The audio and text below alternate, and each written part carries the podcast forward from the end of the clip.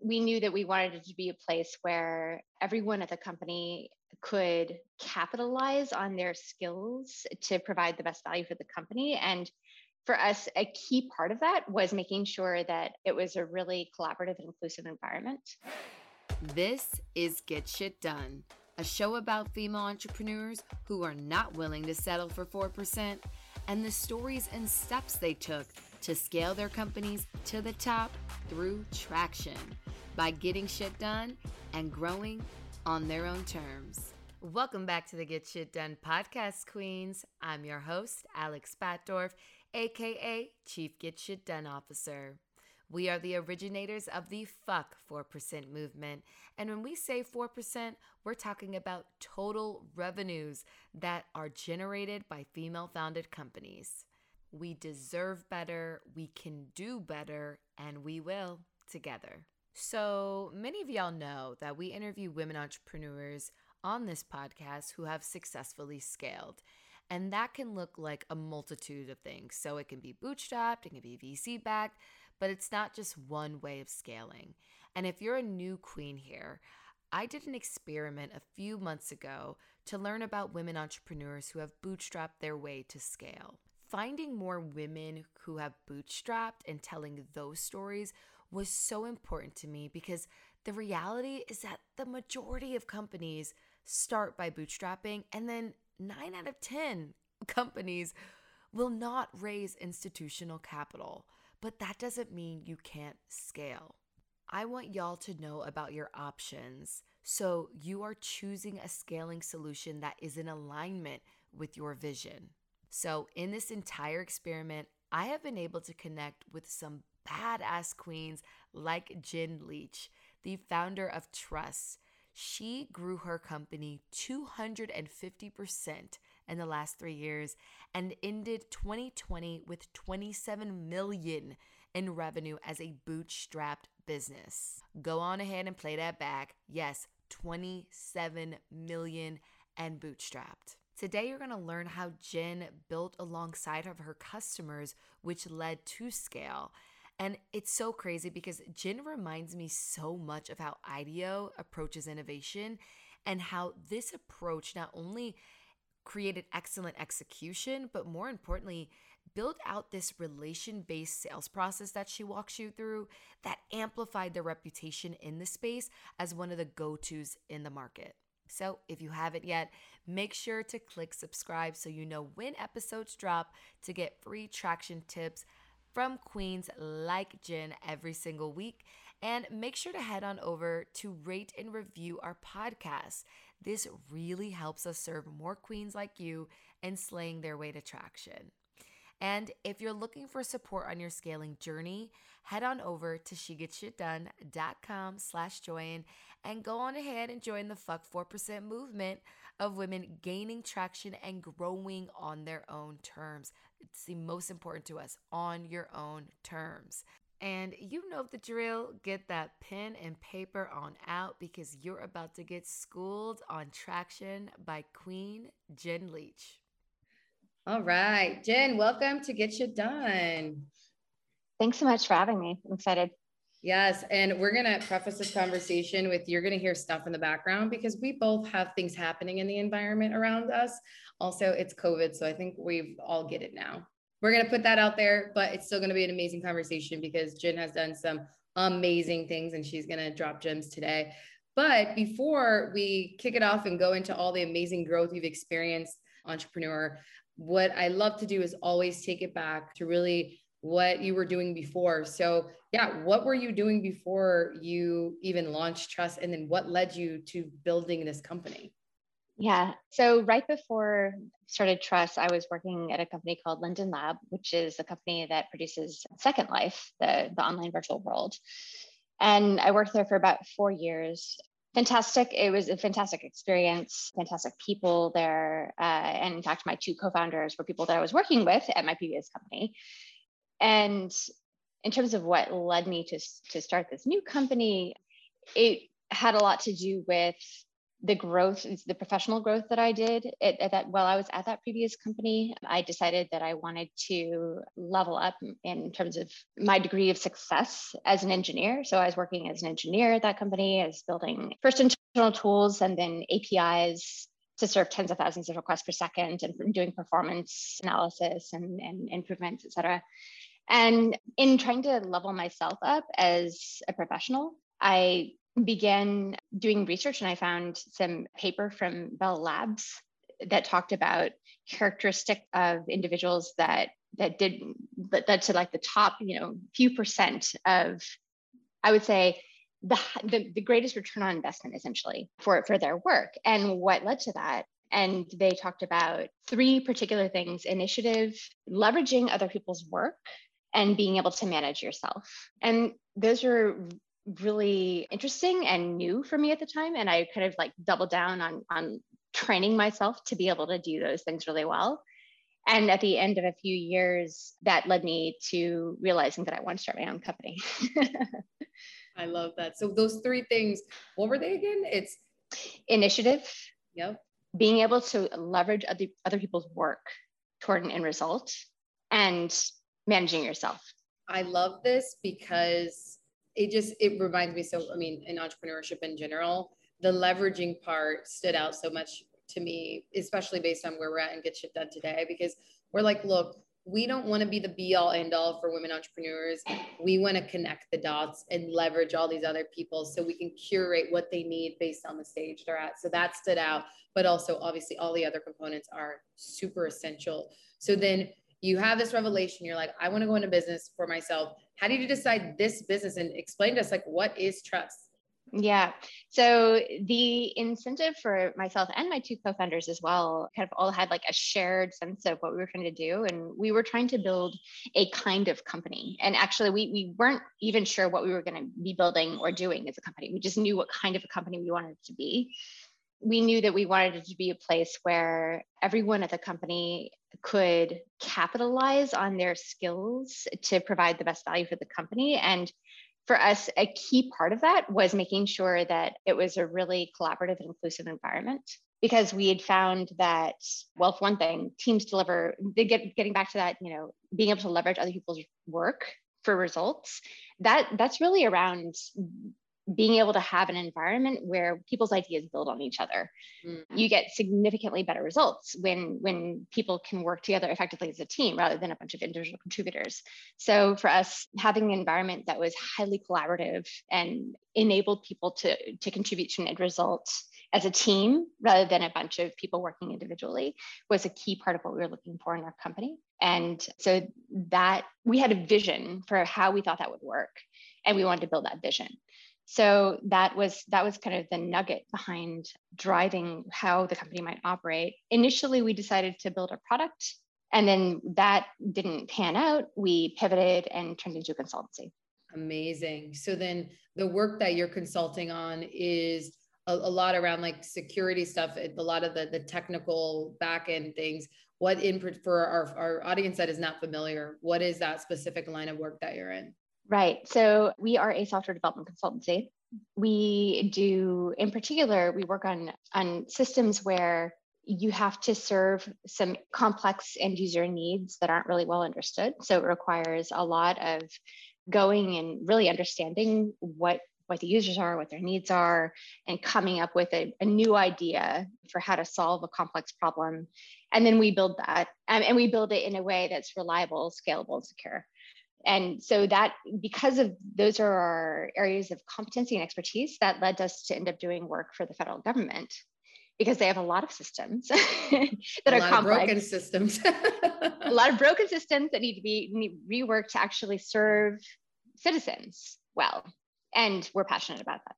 I i love this especially the focus and and she's repeated now repetitively the the competency part is like really going in on the things that you're good at. What really stood out to me, and there's so many people on, on this season that from the little experiment I did and one of the women entrepreneurs group, I wanted to know who are the women who have gotten beyond a million ARR bootstrapped. And you're the one that one of the people that raised your hand and said, Yep, done it. Um, and what stood out so much to me is the fact that you grew, I mean, you said 250% in the last three years. And then that was actually an underestimate. I realized it, we doubled twice and then grew another 50% on top of that. So it's actually something more like 400 or 450%. Yeah. Oh, even better. Okay. so, correction. That makes me even happier for you. So, that put you at the 27 million mark. When did you start this business? Uh, when in 2012. In 2012. Yeah. So, that's incredible growth, especially as a bootstrap company, because I think so often in this space, you know, I've heard plenty of content that is just like you can only scale that fast if you have all this outside capital, which is is not the only way to do it. I think that's one way, and it can be a fabulous way if it's the appropriate vehicle for that business.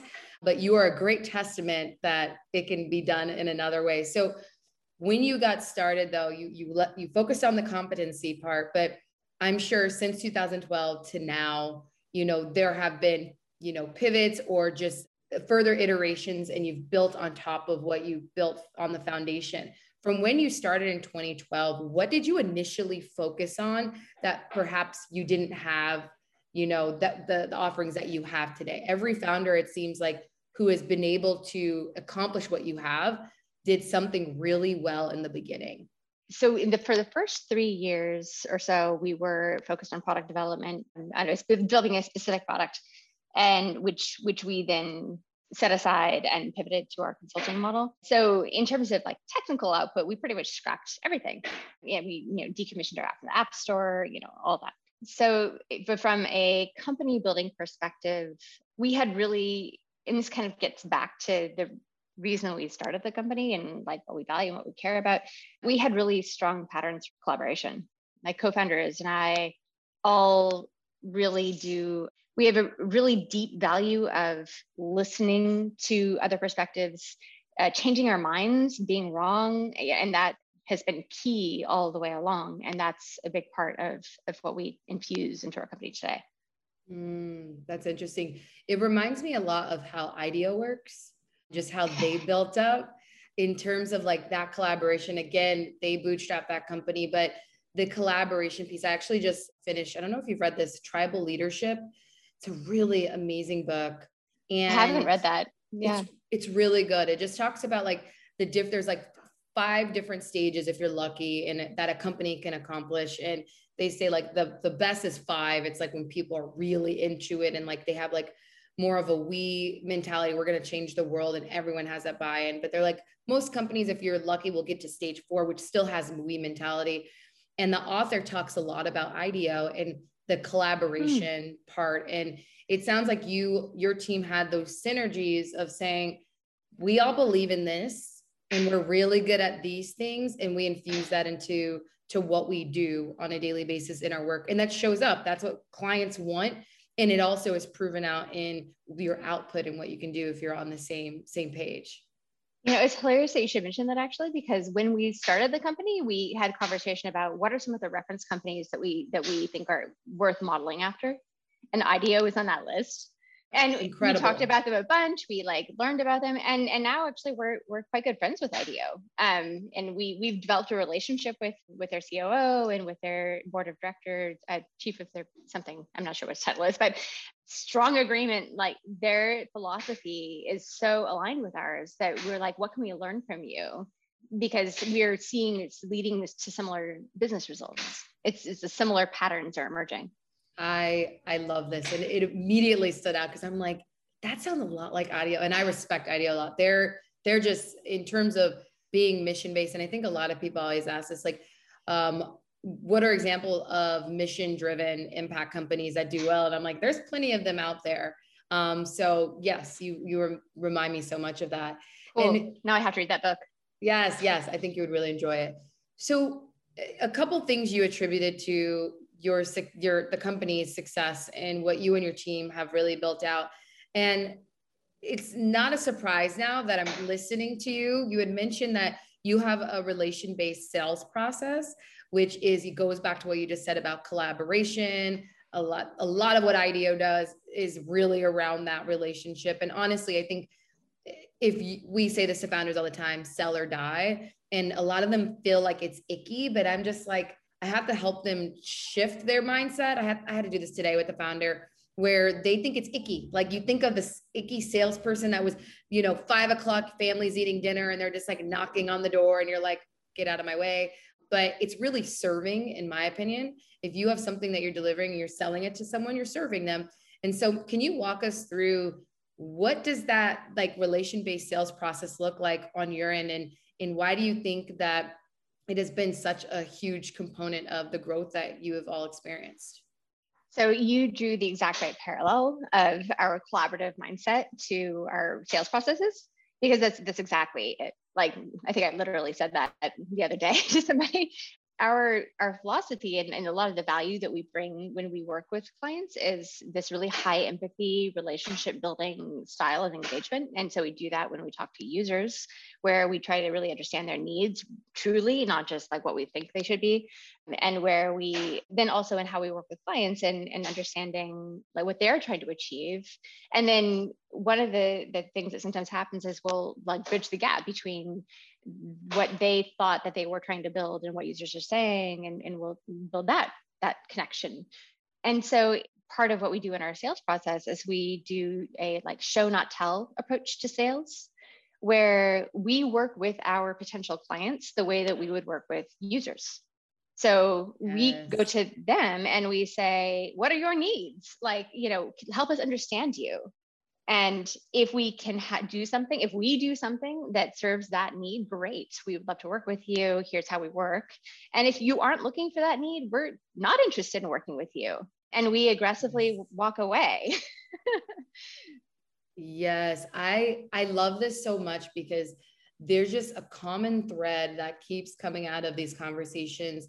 And the top thing is focus, focusing on who you can best serve because a lot of times founders like we're for everybody. And it's like no you're not for everybody. Unless you're air you're not for everybody.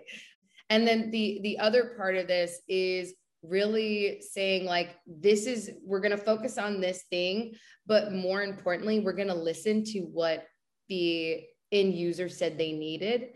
Because so often founders will be behind i had this conversation today with the founder they focus so much on product development and not sales. So then they're like, I'm trying to talk to the developer, I'm trying to do this and da da da da. And then that fear of I get to market and nobody wants it. I'm like, the way that you can you can kind of get around that is if you're building in parallel with them by actually building, like you said, that relationship, having that collaboration and building alongside and understanding along the way, you'll learn more because I even do this now in our sales process where I just listen. 90% of my conversation yeah. is literally yep. just listening to them. That's it. 100%. That's it. So like what does your sales process like look like? Is it like calls with people? Like are there sets of questions that you and your team have built out? Like I'm sure it's transformed over time, but what what insight can you give us into what that looks like because it seems I mean it's obviously very powerful given the growth you've had. Our sales process is tailored partly to the fact that almost all of our business is referral driven. So our existing clients either extend or expand, or they talk about us to other business owners or other leaders. Um, and so we get a lot of incoming interest that we respond to. And so a lot of our sales process in that case is qualification you know when we when somebody contacts us we set up a call we just say like hey let's just talk about what you're trying to do and and and just listen as you say. And then we watch for we have like a list of check boxes of this is what our clients should look like.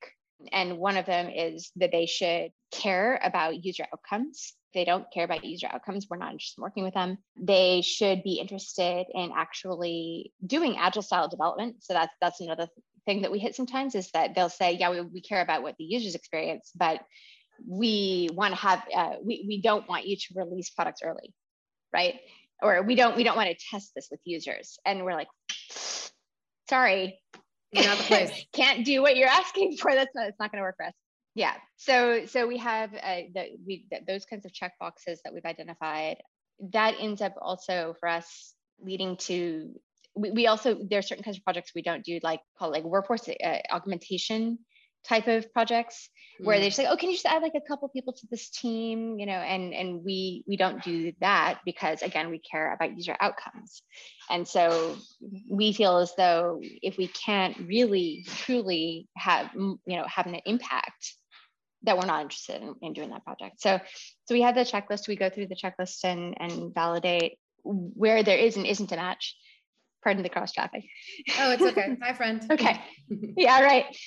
And then from there, we we determine whether this is worth having another conversation or not. And then and then from there, you know, it's a question of understanding if we think, think they're a potential client, then we have to decide what the size and shape of that engagement might, might look at. And then there are different stages we go through to try to align on what it is that they actually need. That's so fascinating because the beautiful thing about even in the selling process is you get more of this like clarification of who you best serve. Like I'm sure from when you started, you were like, you all were like, okay, we're going to start here. But over time, you even got more refined to have that checklist like, yes, no, yes. Like we even have that get shit done. It's like, we serve female entrepreneurs that are building scalable businesses and want to focus on traction. If you're just looking for a check, we're not for you. Here are some references, but we're that's that's not our world. We are traction focused. And so Exactly. you have to start somewhere to get to that point. So when you first started, like was it that clear or what were some of those those revelations over time to help you get to you're very precise now like and it, and it shows in in the results you have but what, what were there any like differences from when you started to what it looks like now and how did you get to that level of clarity very huge differences. Uh, so when we first started, we did not have a really clear idea of who our customers were at all. We just had people coming to us and saying, actually, what, how, the reason we decided to pivot to consultancy from building products is that while we were building products, we had people coming to us and saying, could you build this for us, right? So we, we had people coming and soliciting us as pe- people to build products for them. So at first, it was just a question of, okay, well, people are asking us to build this thing should we do that or not? It seems like an interesting project. Sure. Okay. You know, by and large, it was just a, a question of like, can we do it? Is it interesting? And then when we started taking those projects, we began to see patterns probably within the first couple, certainly was in the first year or two, we began to see patterns of like, of like some projects are working out better than expected, some are working out less well than expected. And one of the, the things that we did that was really high leverage is so we do a lot of self-education as as a leadership team. And one of the references that found to be really helpful is Jim Collins's work. yes I yes. good to um, great yeah hmm Good to great. And then he has this concept of a flywheel, uh, and he has a monograph he wrote called Turning the Flywheel. And one of the things that he talks about there is look at the things in your business that have caused outsized results, things that have far out outperformed your expectations, and things in the opposite direction, things that have had far underperformed your expectations, and try to figure out like what are the characteristics of the ones that exceeded versus underperformed. And then if you look at the ones that outperformed, then you can turn that into essentially a model for what drives your business engine. And then you can double down on the successes. And that that is essentially what we've been trying to do. Oh, I love this because I'm sure everyone listening, you, if you're an OG Get Shit Done Queen, you have heard us say it over and over. You are trying to find your books, meaning what is your 20% producing 80% of your results? And of course, at the beginning stages, you have to test to even figure out what that looks like. But if you are measuring constantly, you can get to that 20%, you know, pretty, you know, really good amount of time and or at least work with something so you can lean in better to something to actually optimize for those results so i love that and especially jim collins good to great is amazing what was it? he had another book too it was about like i think it was learning off of the the ones that the ones that actually built built to last. built to last yes i Mhm. haven't done i haven't read that one yet but i've heard it's really amazing another thing that you actually attributed you have this amazing sales process you're constantly listening because you're collaborating through the entire process with your end user your customer so you're there But another thing that you mentioned was what helped you to strengthen those relationships. And you said you get a lot of referrals. You built trust through user research to get where you are today. So, what does that look like? So, in terms of the, the user research component of it, so there, there essentially there are two different lenses to that. You know, what one of them is the lens of we're consultancy, the clients of our clients, right, uh, or the users of our clients, and then there are our clients themselves, which are also a different class of users. So, but in terms of our clients' users, there's there's a really strong component there as well, and that's actually I would say a core part of our product is our ability to go into a user population and capture capture the the issues that they're facing and then translate that into products that will solve those problems. And so eh, part of what we've done to build that competency is we've built out a pretty robust design and research operation. Uh, we have a team which of designers which are not only do they understand how to put together uh, interfaces that serve user needs, but they they have a deep competency in performing the research in the first place. And so we have a, a beginning phase to phase to most contracts, which we call discovery and framing, where the research team goes in and talks to users to understand what, what their needs are and then tries to turn that into something which is useful for our product teams to build and then notably, not only do we do that, you know, it's, it, I'm going to just extend this slightly that not only do we do that on uh, like the graphical side, but also on just the technological side. The practice of having this user focused approach started actually with the very early contracts with infrastructure, with building out systems to automate the production of software. Oh. And so we we use a user focused approach in building out that and before we even had a design team. So it, we had and we it was it was when we had been doing that for a little while that we began to realize like this is a competency we should really capitalize on. So you you all noticed like we need to add this thing in but we didn't you didn't have the design team and the research team before but you're like we need to create a system around it. So you just was it just going to using the current tools you had to put that system in place. And then you realize wow this is actually something that we could leverage with our current clients to drive a better end product. From a philosophical perspective we we believed in in and you know actually serving user needs. And and my co-founder mark and i two engineers from the founding team would would be going into clients saying like we have to talk to users. Like that's the first thing we have to do. And coming in with that that approach. And we weren't really even thinking about it from a like a design or ux perspective. We were just like this is this is obvious right? Like don't you, don't you have to talk to people? You know? What are you building otherwise? Right right. Like why why are you doing it? Uh, it was when we began building contracts for the federal government that we began realizing that we had to have a, like a proper contingent of designers in our team. And we at first we started hiring contract designers, and it pretty quickly became obvious that we needed to have that com- the team in house, in because they were such an integral part of our team and and our core competency as a business. So that's when we decided to build out.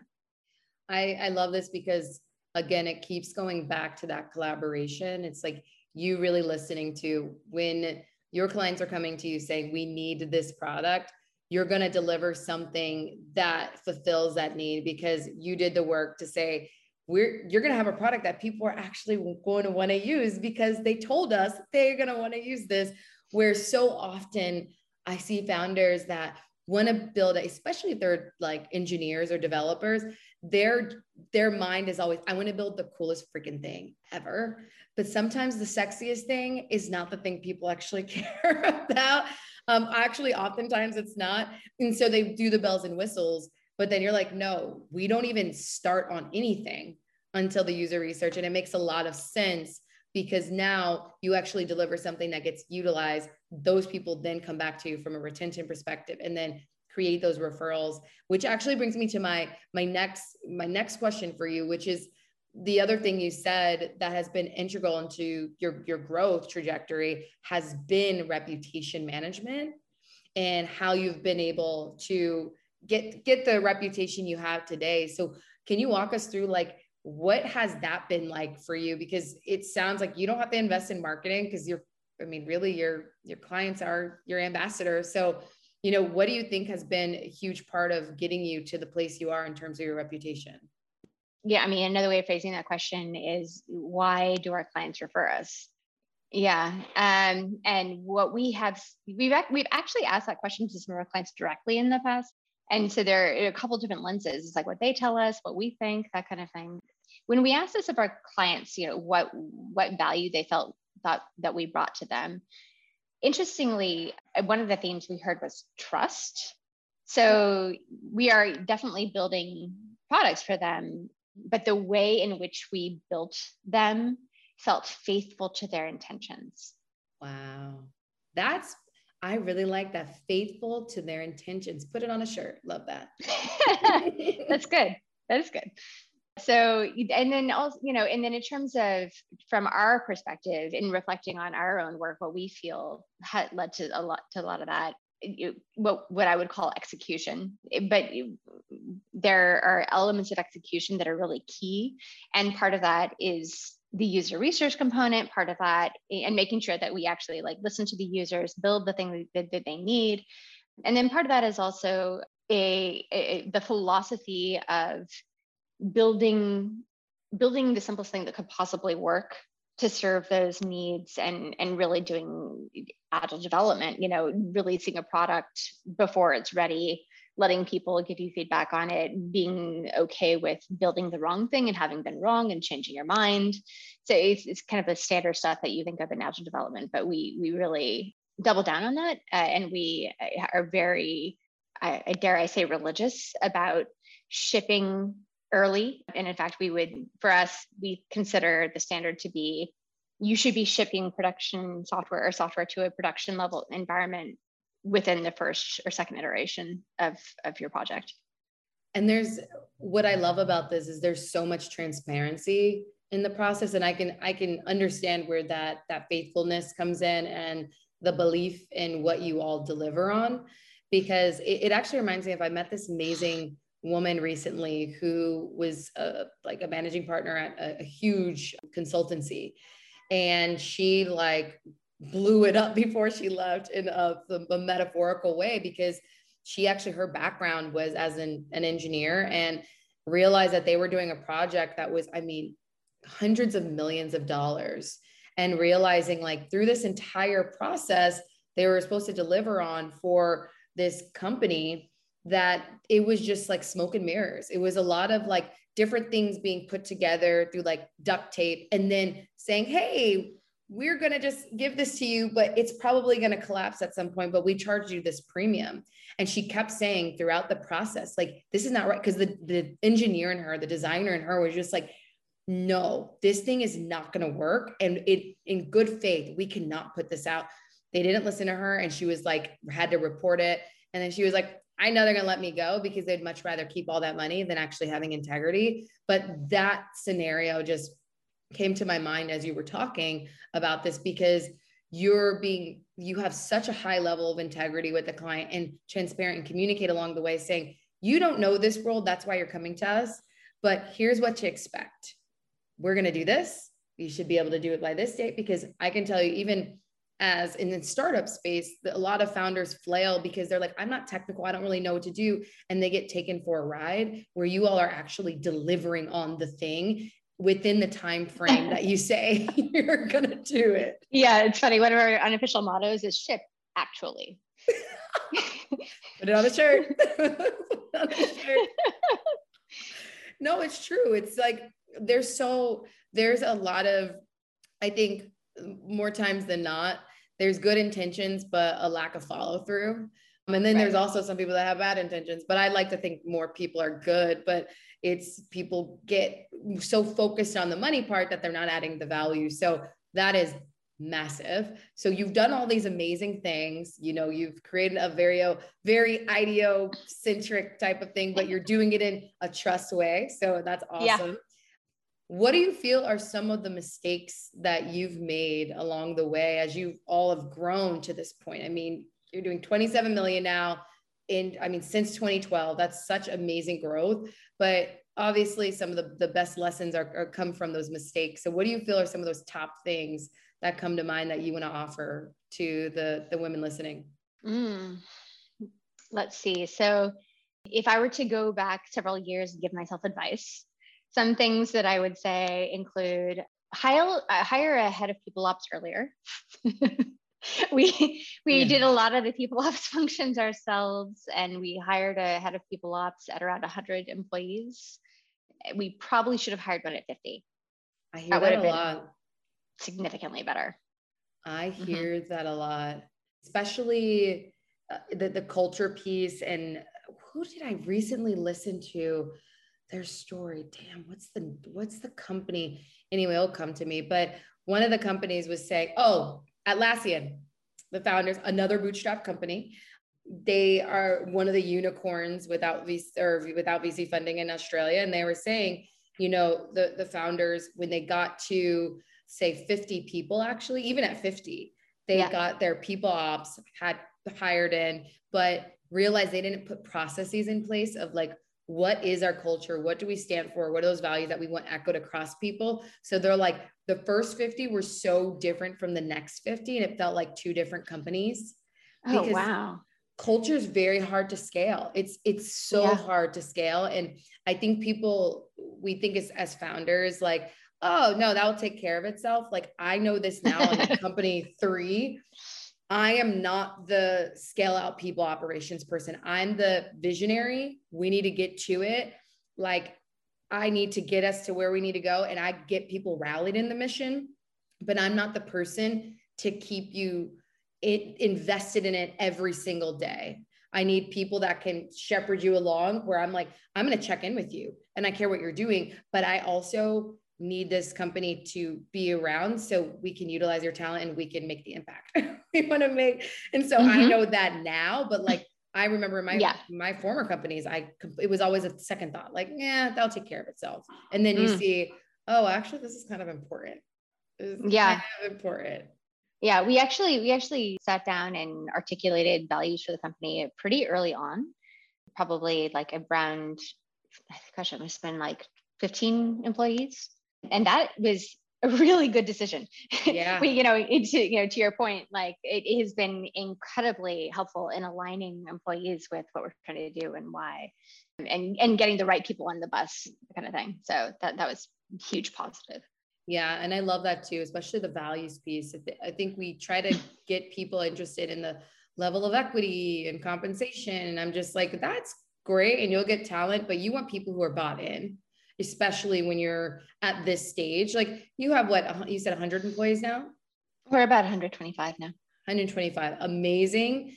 But it's still not like thousands and thousands. Like the the superpower is the fact that like you can have that those values eh, just be your ambassadors are your employees really a lot of times but they can't be if you don't get them bought into something. So i love that. That's amazing amazing advice. And i haven't even gotten to the point of the 125 so congrats to you. Hmm.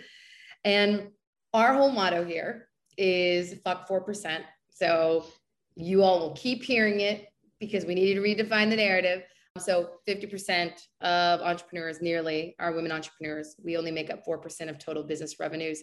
You've been able to give 4% the middle finger by growing your company on your own terms and doing it with such integrity, doing it by, you know, building these relationships. What's next in terms of your trajectory? You said that you're looking at towards 38 million now. What do you think is going to help you get there now so you can continue to give 4% the middle finger? Yeah. What what I think is going to be a big boost up for us is then uh, that last year we this this flywheel concept from Jim Collins.